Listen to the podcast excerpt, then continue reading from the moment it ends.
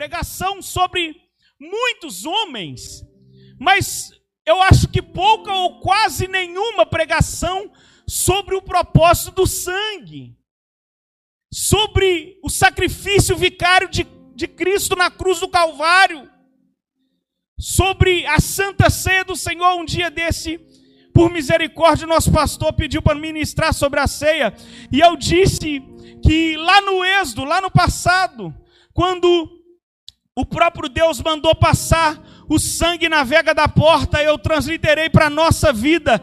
E eu disse que aquele sangue simboliza o sangue de Cristo na cruz do Calvário, né, sendo derramado por nós para que o pecado não faça mais morada dentro de nós. E o povo começou a abrir os olhos e a regalar e, uai, mas isso existe? E às vezes, irmão, nós estamos assim. A Bíblia está para ser lida, a Bíblia está para ser acompanhada, a Bíblia está para ser analisada, e muitas das vezes nós não damos o devido valor à palavra. Estava vendo aqui o pastor que antecedeu ao pastor Bruno, o obreiro que está ali atrás, e ele dizendo sobre a bênção que está sendo o trabalho com os homens. E muitas poucas pessoas, irmãos, dão valor ao trabalho da igreja. Deixa eu dizer algo para a igreja que eu tenho falado. Vai vir dias em que vocês tentarão entrar por essas portas, mas não conseguirão. Tentarão ouvir a voz do Senhor, mas não vão conseguir por causa da perseguição. Então aproveite, aleluia, o dia de hoje, para que você venha adorar o Senhor, o último dia da sua vida, adore a Ele em espírito e em verdade. Irmãos, eu quero falar nessa noite sobre o propósito do sangue derramado. O sangue ele nos faz uma revelação, irmãos. Jesus ele fez uma revelação, ele nos revela algo através da cruz do Calvário. E a primeira coisa, e eu vou ser bem rápido para não tomar muito tempo, que a primeira é, coisa que Deus nos revela na cruz do Calvário é os nossos pecados. Quando eu olho para o sacrifício dele na cruz do Calvário, você vai ler em Romanos capítulo 3, se você quiser abrir comigo, pode abrir. Verso 23, olha que interessante que o apóstolo Paulo escreve à igreja de Roma. Ele diz assim, Romanos capítulo 3, verso 23 e 24, ele fala assim: Porque todos pecaram e destituídos foram da glória de Deus, sendo justificado gratuitamente pela sua graça. Repita comigo: gratuitamente, pela sua graça,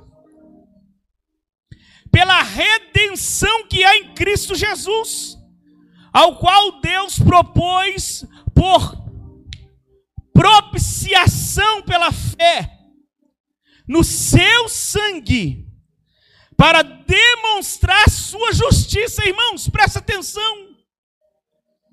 Quando eu olho para a cruz, eu não olho para o meu irmão. Quando eu olho para a cruz, eu não vejo o pecado do meu irmão, eu vejo o meu pecado.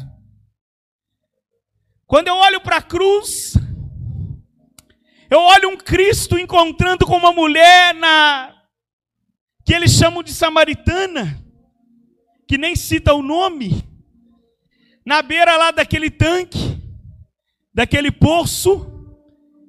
Jesus chega perto dela e pede água a ela, ela faz e fala: oh, Como é que você me pede água?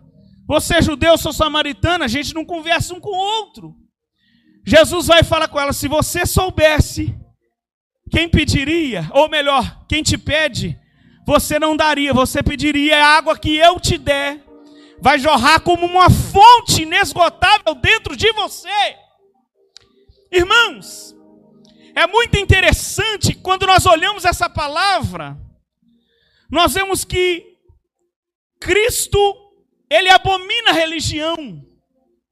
Se fosse nos dias atuais, os religiosos iam olhar para ele e falar assim: você, e até no, nos dias passados, se você for prestar atenção na palavra, João, você vai, vai ver que Jesus chega perto e dos discípulos e fala: vai lá comprar comida. Eu vou ficar só aqui. Vai comprar comida, não deixou nenhum deles. E quando chega perto daquela mulher, ele não aponta o pecado dela. Ela que declara o pecado com a sua própria boca. Porque quem encontra com Cristo, irmãos, tem a sua vida transformada por completo. Quem encontra com Cristo não olha o pecado que o irmão está cometendo, ele olha o seu pecado e conserta. Porque ele entende que o que confessa o seu pecado e deixa, ele alcança misericórdia. E a misericórdia está sendo derramada nessa noite, irmão. Jesus não quer saber o que você fez há meia hora atrás, há uma hora atrás, há duas horas atrás, ou há um dia, ou há um mês, ou o seu tempo todo de vida. Ele está dizendo aqui: Eis que eu faço nova todas as coisas. Preste bastante atenção. Se fosse os religiosos, ia falar assim: prostituta estragadora de casamento alheio. Jesus olha para ela e fala assim: Você quer água? E ela disse assim: Me dá dessa água. Jesus fala assim: Chama o teu marido. Isso é lindo demais. E quando ele manda ela chamar o marido, eu fico analisando, irmãos, um nó que deu na mente dela. Eu falo ou não falo? Eu não tenho marido. Jesus disseste bem. Isso é verdade. Você não tem marido. Você não tem. E o que está lá ainda é um amante seu, trocando com as minhas palavras. É algo que não te pertence, não é teu marido. E ela vai questionar por quê? A revelação da cruz faz, -me, faz eu, Bruno, ver o meu pecado. Mas eu só mudo, pastor, de atitude se eu quiser. Se eu for um religioso, eu não quero mudar de atitude a ela. Os meus pais dizem que o lugar onde eu devo adorar é no Monte Gerezim. Vocês falam que é em Jerusalém. Aonde nós temos que adorar? Jesus foi, peraí. A hora vem e é agora em que os verdadeiros adoradores adoram o Pai em espírito e em verdade. E é esses que o Pai procura. Irmãos, quando eu olho para a cruz e vejo o meu pecado, eu preciso de reconhecer que nós fomos resgatados por Cristo, em Cristo, e para um propósito, para Cristo. Romanos capítulo 5, verso 12. Portanto, como por um homem entrou o pecado no mundo e pelo pecado a morte, assim também a morte passou a todos os homens, por isso que todos pecaram. Quando eu reconheço Cristo, quando eu reconheço o meu erro, quando eu deixo de ser um religioso, eu começo a ser um cristão de verdade, eu tenho a minha vida transformada.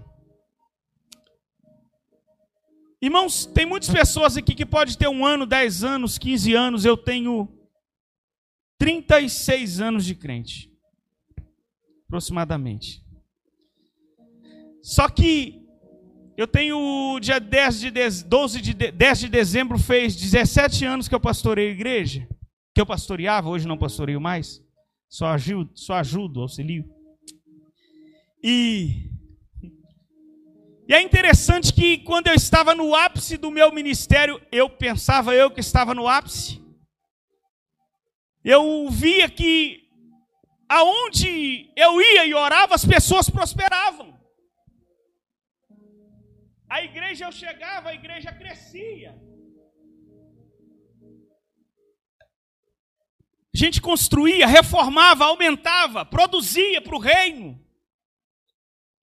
Só que chegou um momento que eu comecei a falar: eu sou o cara. Não, aonde tiver o problema, pode me mandar que eu estou indo, pastor, e tal. E um dia eu estava no monte orando. Subi lá para o monte, sentei debaixo da árvore comecei a falar com Deus. E eu disse: Senhor,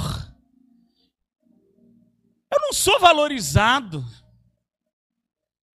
Eu oro, as pessoas ficam bem de vida, eu chego na igreja, as pessoas prosperam, a igreja prospera, tudo cresce, tudo melhora, e eu estou aqui, na pindaíba, financeiramente falando, eu estou ruim, eu queria um carro novo, eu queria um Corolla, mas eu tenho um Gol financiado ainda. Senhor, será que a prosperidade que eu prego é verdadeira?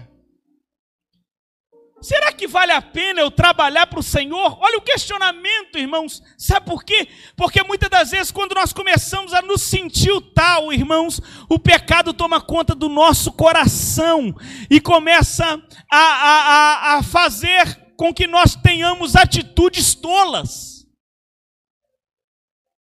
E abriu uma janela, tipo esse pano, na minha frente e eu vi o último dia que eu usei droga. Que com 17 anos, eu, ou melhor, com 14 anos eu saí da igreja.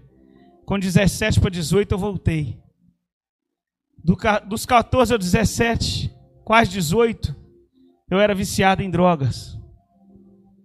Eu arrumei filho, adolescente. Eu caía para a rua fora bêbado. E um dia eu dei um, uma overdose de drogas. Eu estava deitado na maca. Chegou a minha irmã, finada Simone, e eu deitado, só que eu não lembrava. Ou melhor, eu não conseguia expressar nada, não saía nada. Minha língua estava enrolada e eu estava sem ar e debatendo. E eu lembro da oração dela, pastor Bruno. E ela orando, e a lágrima e ela chorando, ela falou: Senhor, o Senhor disse que ele seria pregador e pastor da sua casa. E ele vai morrer desse jeito e vai para o inferno. É isso mesmo que o Senhor tem para ele? Eu não aceito, em nome de Jesus. Quando a lágrima dela caiu no meu peito, irmãos, a minha língua desenrolou e eu falei: Misericórdia, Deus saí daquele hospital, procurei a Cristo, mas não aguentei ficar de pé. Sabe por quê? Porque eu conhecia Jesus como religião. Eu vou na igreja, terça-feira, sento lá atrás, ouço a palavra, mas não pratico, vou embora. Volto na quinta, ouço a palavra, vou embora. Volto no domingo, eles me dão me dão para cantar. E eu cantava por toda a minha vida, ó Senhor, te louvarei. Mas quando chegava no churrasco de ímpio, eu cantava: Seu guarda, eu não sou vagabundo, eu não sou delinquente, sou um cara carente. Isso é religião. Fala com o seu irmão, isso é religião.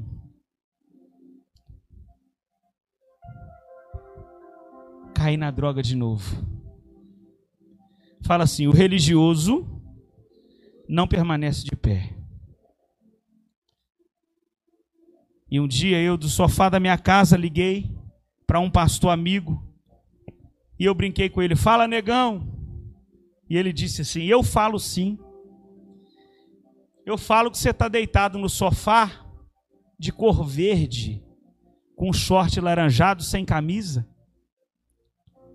pensando em suicidar pensando porque você gastou o dinheiro todinho com droga e não tem como pagar as contas amanhã. O Senhor fala comigo que é o último dia para você se reconciliar com Ele hoje. Vem para cá agora. Chamava pastor Wilson, montei na moto, fui, Quando cheguei em frente ao Parma Móveis, é para cá, pra um pouquinho do motel Havaí, o alarme da moto disparou e começou uma chuva tremenda. Eu liguei para ele, a ele, Bruno, fica tranquilo, vou orar por você. Orou a moto. Eu liguei e fui para Tocantins. Quando eu cheguei perto do Motel Love, naquelas mangueiras, o alarme travou de novo. E aí já tinha escurecido e estava aquela ventania, muita chuva. E eu apertado, com medo de demônio me pegar no meio da estrada, com, com medo de morrer e ir para o inferno. E eu olhei Falei, Deus, não tem jeito. Peguei o telefone, liguei para ele de novo. Ele falou assim: fica tranquilo. Eu estava agora ajoelhado aqui orando pela sua vida e Deus me mostrou uma carreta azul, uma carreta vermelha. E Deus falou comigo: não é demônio que está travando a moto dele, sou eu que travei a moto, porque o inimigo da alma dele já tinha armado um laço a carreta vermelha iria passar, ia jogar água no Morro do Bicho, chegando em Tocantins, ia jogar água nele, ele ia tombar a moto, cair debaixo, a azul ia passar por cima, ia ceifar a vida dele. Mas como eu amo ele, tem uma obra na vida dele, manda ele olhar para frente, que ele vai ver as duas carretas. E quando eu olhei para frente, irmãos, passa a carreta vermelha correndo, passa a carreta azul correndo, e eu estou aqui para glória e louvor do Senhor, porque a graça me alcançou.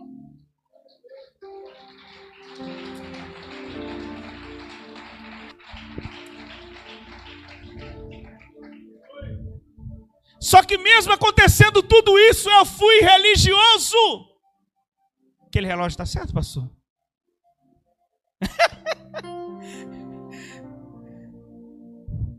e eu falando isso tudo para Deus, irmãos. E Deus abre o leque abre a, a janela e falou: Quer voltar para lá? Pode voltar. Vede quão grande coisa eu fiz por você. Antes, antes você era, e veio a imagem da minha mãe, e eu chegando em casa, irmãos, isso aconteceu, é verdade. E a minha mãe falando: Isso é uma desgraça, devia ter conseguido abortar. Tanto remédio que eu tomei, não consegui matar esse trem, agora está me dando trabalho. E depois Deus me fez lembrar do dia que minha mãe chegou na igreja, o qual eu era pastor, e falou assim: Ora por mim, eu quero congregar com você. Sabe quem faz isso, irmãos? A graça. O sangue da cruz do Calvário que faz uma mudança dessa. Não importa se você tem uma Mercedes, um carro, eu não estou pregando aqui pobreza de maneira alguma, que você seja próspero em nome de Jesus, mas que você tenha o principal, que é a alegria da salvação. Davi tinha tudo, e quando ele pecou, ele olhou e falou assim: Ó, não retire de mim o teu espírito, e não retire de mim também a alegria da salvação. O que eu preciso, irmãos, é reconhecer, aleluia que a religião não me salva, mas o sangue do Senhor na cruz do Calvário que me salvou, aleluia! Que me lavou, que me purificou, que me transformou. É esse sangue. Irmãos, eu fiquei com vergonha de mim. E eu desci do monte e falei: Deus, por favor, apaga essas palavras para no dia do julgamento não aparecer no memorial, por favor. Não deixe eu falar isso mais. Irmãos, o sangue de Cristo nos torna pessoas melhores. eu pastoreei um, um traficantezinho. E ele aceitou a Cristo, saiu da cadeia e estava indo na igreja, tudo bem, maravilha. Voltou para a cadeia. Pô, falei, rapaz, você está indo na igreja, cara, vem para cá de novo. Aí sai da cadeia, volta. E quando ele estava faltando mais ou menos um mês para sair, eu fui fazer uma visita e eu encontrei com ele. E ele falou assim: É, não sei quanto tempo você vai ficar. O Espírito Santo de Deus falou assim: mais um mês. Diga para ele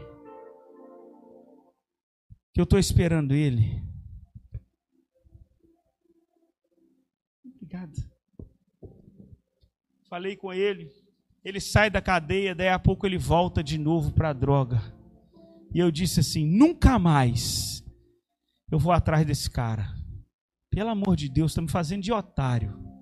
Não vou. Nunca mais. Irmãos, Jesus falou assim comigo: Quantas vezes eu mandei alguém atrás de você? A segunda coisa e a última que o sangue nos mostra é que nós não somos ninguém. Ele é tudo. Se você veio aqui nessa noite porque você é empresário achando que Deus vai prosperar a sua empresa, ele pode prosperar sim. Mas esse não é o intuito dessa noite. Às vezes nós nos achamos tão santo, irmãos, e Deus está olhando lá do céu esperando só uma palavra: purifica-me com seu sopo e ficarei puro. Lava-me completamente e ficarei mais alvo do que a neve. Cria em mim um coração puro, renova em mim um espírito reto. Não me lances fora da tua presença, não retire de mim o teu Espírito Santo. Torna a dar-me a alegria da salvação, para que eu para que goze os ossos que tu quebraste, irmãos. Eu e você. Se nós formos olhar a vida de Davi, ninguém dava um real por ele. E eu duvido se o pastor Bruno, ou se eu, ou se qualquer um pastor que estiver aqui, eu não sei se tem, mas qualquer um pastor que tiver, receberia Davi como obreiro da igreja dele. Receberia, pastor Bruno? Recebeu um camarada que desejou a mulher do próximo, que se deitou com ela, que premeditou a morte do próximo, que matou o próximo. Depois quis encobrir, ou melhor, depois que fez a coisa errada, quis fazer o, o camarada Urias se deitar com a mulher para falar com o filho dele, encobrir o pecado dele, isso tudo na frente de todo mundo, e tudo isso acontecendo, irmãos.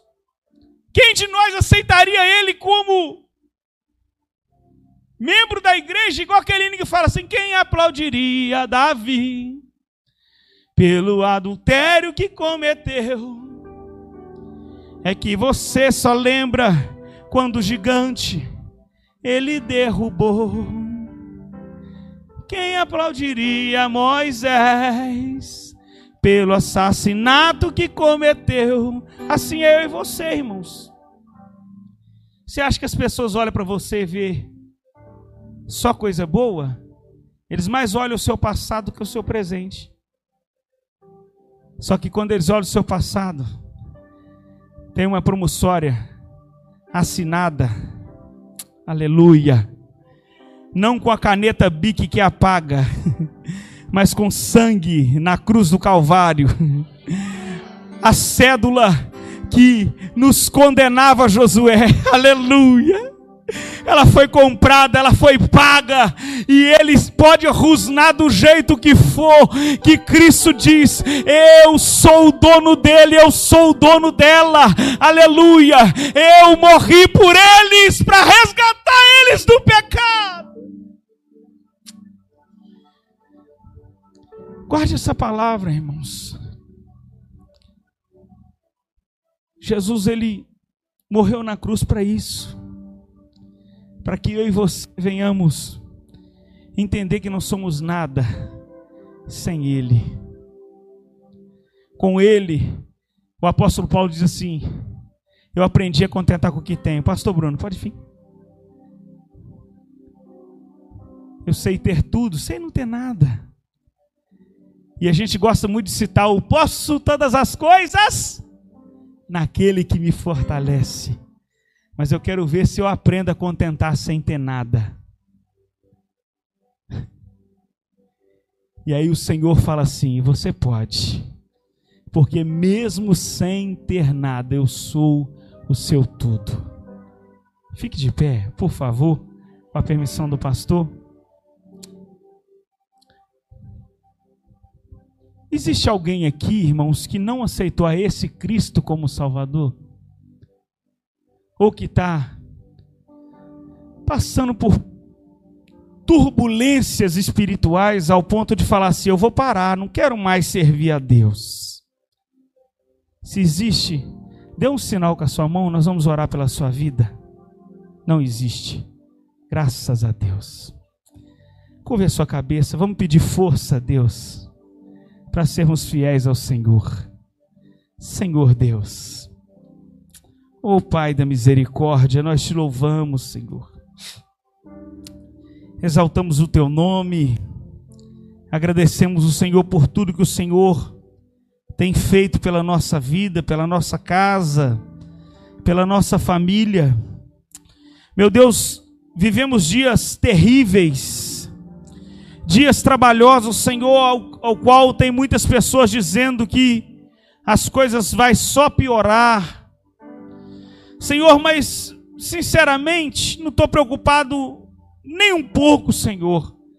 A minha preocupação é se eu estou agradando ao Senhor, para que se o Senhor voltar hoje, Senhor, eu venha encontrar com o Senhor nos ares, aleluia. Meu Deus, eu peço a Ti, devolva a cada um aqui, Senhor, que perdeu a alegria da salvação, que o Senhor venha devolver a alegria da salvação, Senhor. Devolva a cada um, Senhor, a alegria de viver, aquela, aquela pessoa que está aqui com uma depressão, Senhor. Que o Senhor venha repreender em nome de Jesus, com uma doença. Que o Senhor venha repreender em nome de Jesus. Meu Deus, com aquela, aquela, aquela sensação de ansiedade, meu Deus, que o Senhor venha repreender e venha abençoar essa igreja poderosamente, Senhor. Toma essa igreja nas tuas mãos, toma o pastor dessa igreja nas tuas mãos juntamente com a sua esposa, sua filha. Abençoa cada um, irmão aqui, Senhor, abençoa cada pessoa que aqui está. Meu Deus, fortalece, tira todo o cansaço. Meu Deus, eu peço a Ti a Tua bênção para esta igreja, em nome de Jesus. Amém e amém. As palmas. Música